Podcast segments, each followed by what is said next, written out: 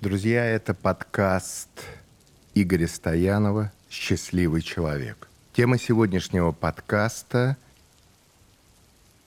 о медитации и о Шамбале. Что такое светское учение Шамбалы? Откуда я познакомился с Шамбалой? Почему я медитирую? И для чего я медитирую? Если у вас есть вопросы о медитации, как начать, а, чего не стоит делать, то этот подкаст, этот выпуск для вас.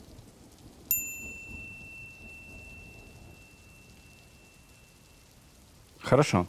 А, хотелось бы поговорить с тобой о практической части э, духовной практики, о медитации. Как ты раскрываешь для себя это понятие? Что это такое? В чем э, схожесть разных подходов к этому? И какое место медитация в современном мире, в современном бизнесе занимает среди предпринимателей?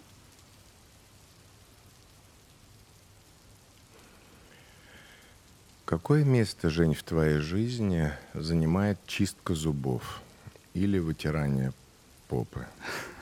А, ну вот. Одно из э, самых необходимых.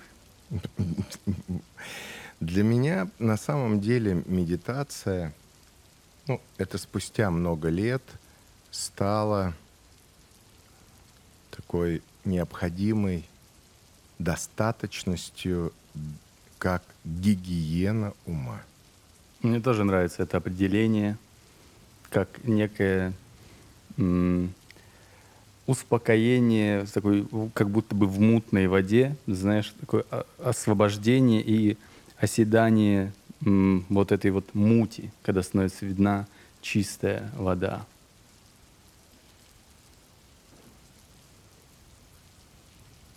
Очень много, особенно последние несколько лет, mm-hmm. предприниматели, да и просто люди начинают путь в медитацию через сопровождение с голосом. Это с другой тональностью, иногда с музыкой, а, иногда лежа, иногда сидя – и я не был исключением. И где-то 12 лет назад путь мой в медитацию был через сопровождение голосом. Со мной так работали терапевты. Прикрой глаза, представь, что в твоей голове дует холодный прохладный ветер, черепная коробка раскрывается – и так далее и тому подобное. И это все природа медитации. На первоначальном этапе это нормально. Сейчас я много лет практикую шаматха випасана. Это внимательная осознанность, когда мы, и ты знаешь, что у нас еще в нашей практике в, в Шаматхе Випасана мы медитируем с открытыми глазами, и нам это оставили с той точки зрения, что мы не уходим в себя, мы смотрим на мир таким, каким он является каждый На день. самом деле. Я побоялся говорить на самом деле, потому что мы не знаем, какое на самом деле. Но тем не менее, э, это такая, такая практика. Угу. Это непросто. Я помню свои ощущения, как меня дико раздражали э, мои мысли. Но тогда мне касалось, что это не мои мысли, а окружающие люди, что я трачу время, что я бездарно трачу время – и зачем это все нужно. Но дисциплина и приверженность и концентрация на дыхании, на ступнях при ходьбе, на сидении на подушке, на ладонях, на коленях, помогали мне пройти в следующий уровень.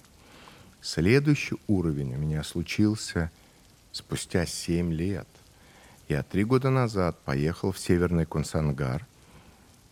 А, нет, это уже четвертый уровень. Третий уровень был, когда вдруг твой ум сквозь вот этой грязи, вот этого, этих нечистот мыслей, Мгм. вдруг тебе приходят гениальные мысли. И я прям помню, я записывал. Да, это как раз 3-4 года назад. Это следующая стадия, когда из мусора в голове мусор выглядел так. Что я здесь делаю?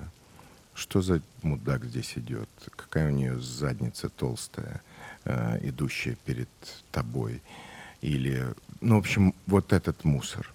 Приходит следующая стадия за мусором. Это моя интерпретация, я могу ошибаться, но я помню такие стадии.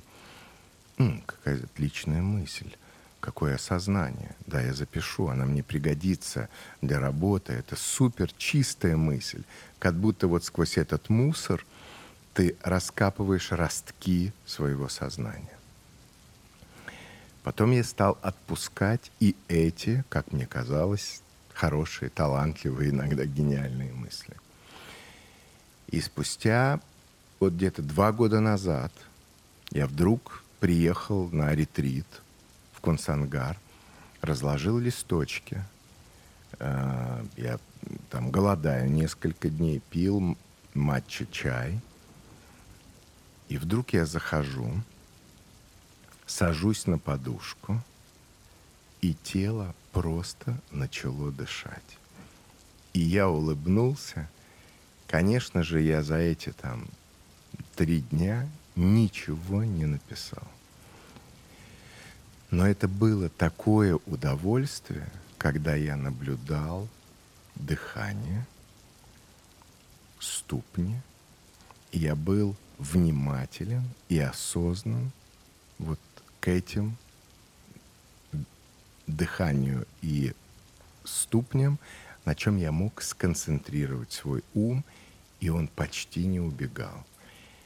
И самое крутое было, что тело само включилось и исследовало за дыханием. Следующий уровень, когда ты просто медитируешь в каждом моменте, ты каждый раз уже сам возвращаешься к дыханию, и тебе не надо для этого даже садиться на подушку. Ты понимаешь, что здесь твои мысли, ты видишь мысли собеседника, ты понимаешь, где твои, а где собеседника, ты внимательно слушаешь и не торопишься сказать, а ты как будто зависаешь, ты в диалоге. Конечно, в конечном итоге это все равно диалог с самим собой, но через вот это осознанное внимание складывается диалог между, между людьми, отражая одно и другое. Поэтому мне кажется, что очень много сейчас следует э, за голосом. Это хорошо. Но есть и другие уровни, стадии э, очищения, гигиены и работы уже с умом и более чистым сознанием. Мгм. Спасибо. Хотелось бы уточнить, а, какую роль играет именно м, некая теоретическая часть, теоретический аспект медитации? Я знаю, что ты являешься приверженцем шамбала буддизма. Я правильно э, называю? Ну, мысль, да скажи, я Да, расскажу мысль заключается в чем? Меня вот медитацию привело м, чисто тоже опять рациональное решение. Я думал, как так? Значит, медитация зародилась несколько тысяч лет назад. Там а, она прошла все вот это, то есть сначала в устной передаче, потом записаны на пальмовых а, листьях эта техника. И когда мы дожили до э, нашего 20 века, Ученые только тогда фактически доказали ее научную э, значимость и подтверждение, что да, действительно, это эффективное средство, э, это полезная практика для мозга и для человека, который живет в современном обществе. Я начал практиковать, э, стал как раз читать разные книги – и для меня очень важна как раз э, вот чистота практики от теоретического аспекта. У меня это работает так. Я думаю так, что все равно у каждого из нас есть э, свой опыт, свой путь в жизни и в практике в том числе. И, соответственно, когда ты практикуешь просто сидя на подушке, это формирует твой собственный опыт. Ты можешь его сравнивать э, с какими-то э, книгами или направлениями. Но вот для меня лично в практике медитации всегда очень ценно было и на первом месте был тот опыт, который получаем мы сами в отрыве от э, каких-то э, каких-то течений или, может быть, направлений буддизма. Хотя я с большим уважением и вниманием отношусь к этому. А, Давайте я задам вопрос. Давай. Вот, предположим, э, Жене 6 лет. Так. Э, Женя живет э, в комнате, так. как Маугли, где много книг. Но к тебе в комнату никто не заходит. А Женя умеет читать? Вот. Вот это ключевой вопрос. И тут э, и Женя листает книги, э, растирает бумагу, угу. использует ее по другому назначению. Но Женя не умеет читать. Потому что Жене 6 лет, и Жене никто буквам не научил. С медитацией, мне кажется, такая же, такая же тема. С одной стороны, важно, через что у тебя войдут знания. Через кого. Но мы не в состоянии предусмотреть экологичность момента. Конечно, было бы круто, открывается дверь, э, в нее стучат, когда Женя не спит, чтобы его mm-hmm. не напугать. Заходит учитель и говорит, вы знаете, я учитель ваш, здравствуйте, я буду вас учить буквам, потом читать, и вы вырастете в большого и крутого человека. Но так бывает в сказках. Поэтому медитация заходит через людей разными способами. Через вот этих псевдо, э, анти, ноу, mm. нео, супер э, учителей. И это хорошо. Вне зависимости от того, что они привносят в эту практику и какие смыслы а с этим и куда ведут. Вот. И вот смотри, для меня практика, чтобы мой ум потом определил, что для меня хорошо, а что для меня не очень. Не ум этого учителя, а мой ум, мое тело, мой разум определил. Через что? Через практику. Но если я научился читать, это хорошо. Если я научился практиковать медитацию, и она помогает мне в жизни, но значит, я в той традиции ее получил через тех людей, которые для меня максимально хороши. А, а через что мы приходим, Жень? Ну вот ты сказал, через рацию. Что твой ум искал? Спокойствие. Спокойствие. И ты стал искать. У меня другой путь. Я кусками, фрагментами собрал в 2003 году, когда я был, э, заходил только в тяжелый кризис, как будто в темную пещеру, Юля Лишан подарила мне книгу Джона Ренфилда «Шамбала», а, называет, называлась она «Селестинские пророчества», и, по-моему, третья книга как раз это «Путь в Шамбалу». Я прочитал, и, и вам, у меня это зашло. потом мне, э, потом где-то я увидел про, про название, я узнал про учение, о котором ты сказал, про Шамбалу. Потом Шамбалу я находил у Рерихов, и для меня это была такая тайная страна.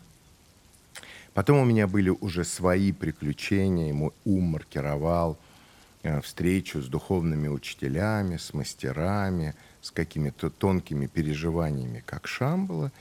Но и сейчас меня и мой ум, нас, это устраивает. И у меня есть мое определение Шамбала. Вот именно это я и хотел сейчас спросить. Для тех слушателей, которые первый раз слышат это слово, что ты вкладываешь в него?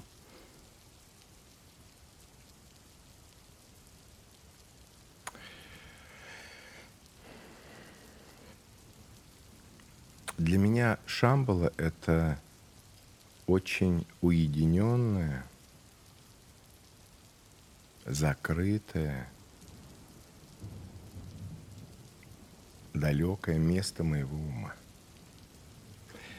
В этом, в этом моем уме э, это выглядит как нек, некий город, пространство, где живут вот духовные тонкие, тонкие мастера, у которого скопилось колоссальное количество разного опыта человеческого.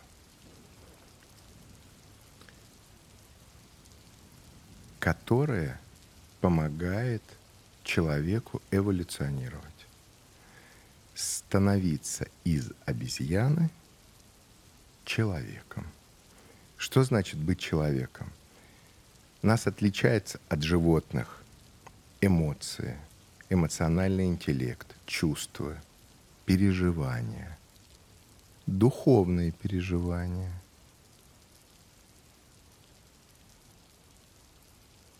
желание, сострадание, любовь. Вот ну, много того, чем мы отличаемся от животных. Надеюсь, и от каких-то других живых существ. И для меня Шамбала — это такое тихое место, где осознания, которые со мной происходят, помогают мне быть моей лучшей версией. И мне удобно понимать, что эти осознания в связи с тем, что они приходят не только мне, но и людям, с которыми я общаюсь, пересекаюсь, значит, это не мои переживания только, а есть их, ну, условно, какие-то хранители, откуда эти знания можно получать. И когда мы медитируем, то мы вместе получаем эти знания и переживания. Чуть попроще попытаюсь сказать.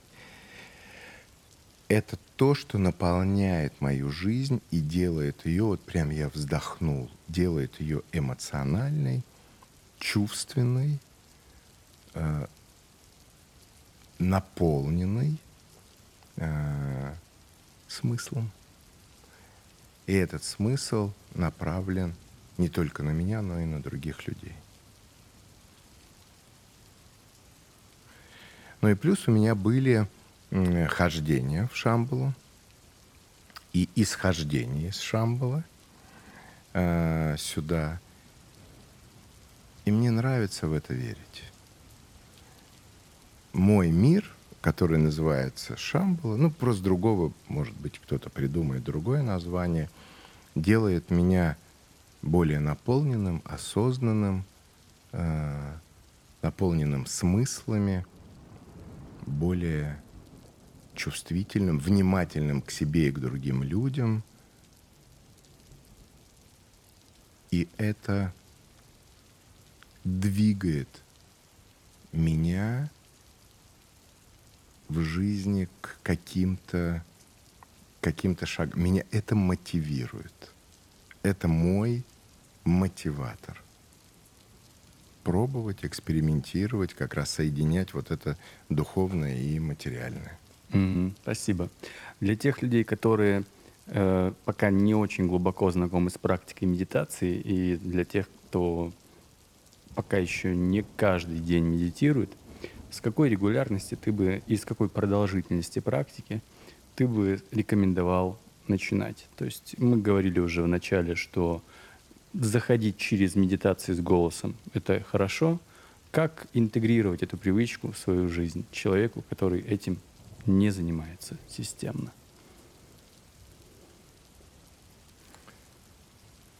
Ну, на первой стадии, на первом уровне э, ты все равно ищешь касание этой тишины.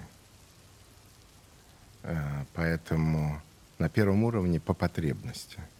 В идеале там еще есть путь пробиться к этой потребности. Как сделать так?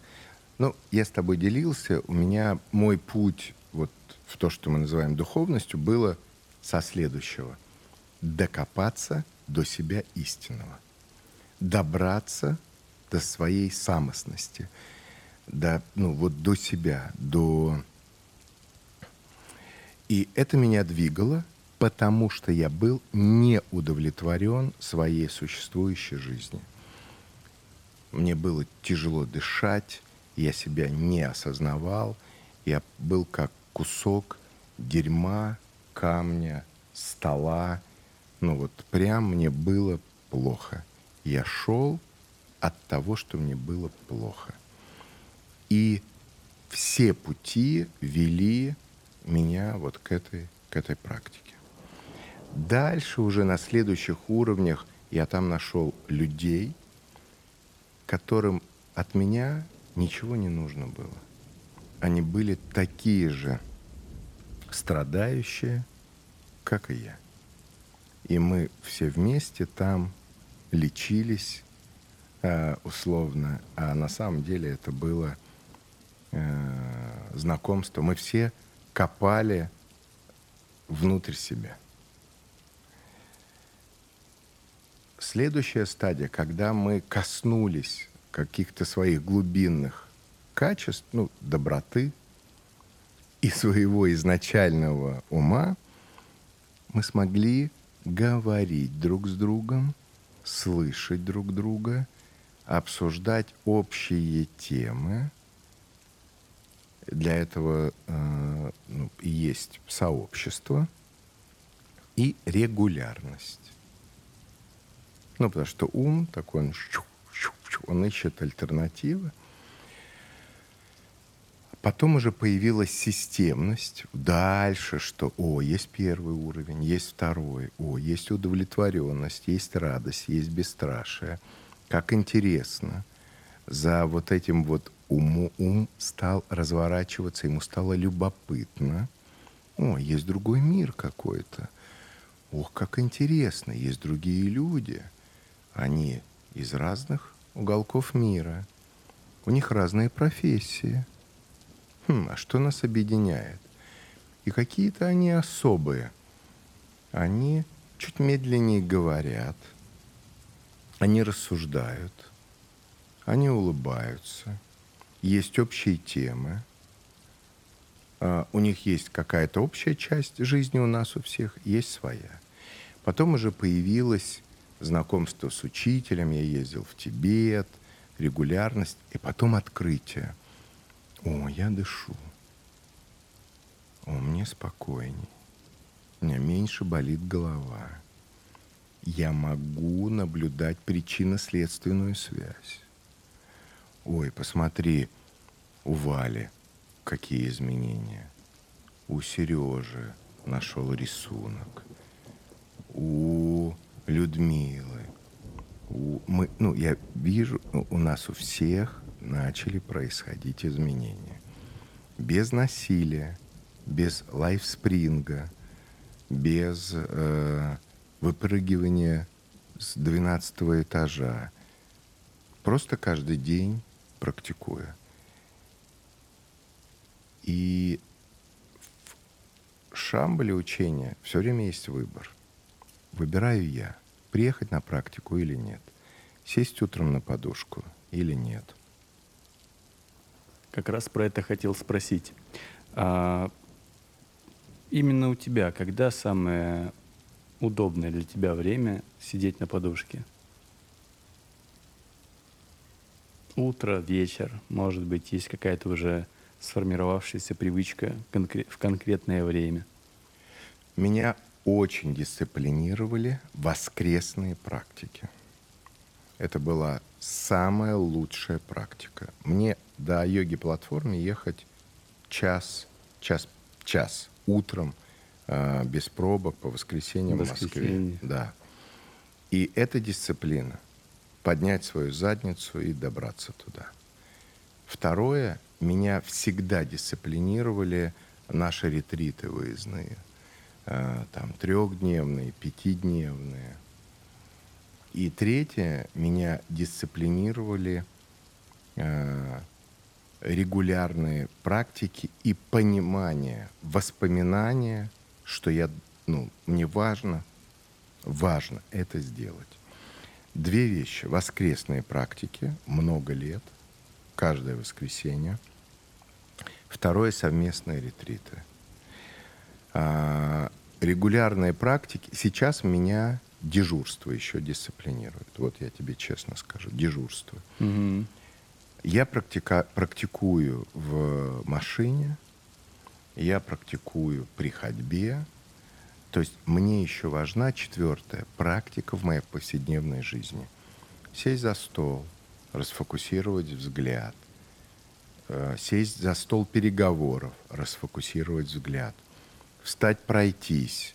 То есть для меня это прям практика каждый, каждый день а, регулярное в, в повседневной жизни. То есть вот эти четыре вещи. Я не могу признаться, что я прям каждое утро встаю. Нет, это не так. Для меня работают вот такие вещи. Угу. А, и давай тогда завершая эту тему. Какое пожелание ты бы дал тем людям, у кого еще медитация не стала частью э, жизни необходимой потребностью, но которые, может быть, и ощущают необходимость или чувствуют свое влечение в эту сторону. Что бы ты им пожелал?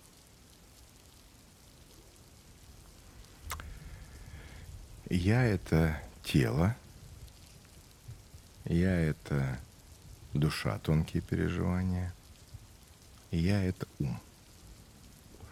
Мы знакомимся с телом — мы ходим в спортзал, мы трахаемся, мы гладим себя, гладим, гладим друг друга, мы едим в тело, э, качаем пресс. С телом есть контакт, хоть какой-то. У кого-то есть душевные переживания, э, вера, такие тонкие переживания, любовь это туда же. Любовь к себе, к ближнему, к родителю, к детям. Такое это все такое про, про веру. А почему нам плевать на ум? Познакомиться еще и со своим умом. Почему я так думаю? Кто сформировал мой ум? Кто на него повлиял? Почему я смотрю эти фильмы? Или почему я читаю эти книги? Что меня формирует и что я пускаю в свой ум? Чем я его формирую – и формируя свой ум, куда я его готовлю. Поэтому я бы предложил начать с вопроса, кто я? Я тело, я переживания чувственные, и я ум. И мне кажется, если э, кому-то это интересно, то самое лучшее познакомиться с самим собой – и познакомиться со своим умом – это сесть на подушку для медитации. Ну и если вам совсем плохо, то разобраться с тем, почему мне плохо, может помочь разобраться, что со мной не так. И ни один коуч, ни один терапевт, это долгий путь, не сможет с этим разобраться, я бы даже так сказал, это противопоказано заниматься с коучем и с терапевтом, который не медитирует особенно, да, заниматься. Это очень интересная мысль. Ну, потому что две помойки встречаются. Одна помойка в голове у коуча. Ну, вот у меня был такой коуч, э, Сережа Дворкович. Он не медитировал. И у него очень тревожный, беспокойный ум. Прям очень беспокойный. И, мы, э, и он на мой беспокойный ум накладывал свои техники своего беспокойного ума свои потребности, свои ограничения, и ничего хорошего из этого не вышло. Поэтому, а, мне кажется, практиковать важно и коучу, и психологу, и терапевту, и подопечному. И тогда чистота а, работы над собой – она просто в несколько раз э, возрастает.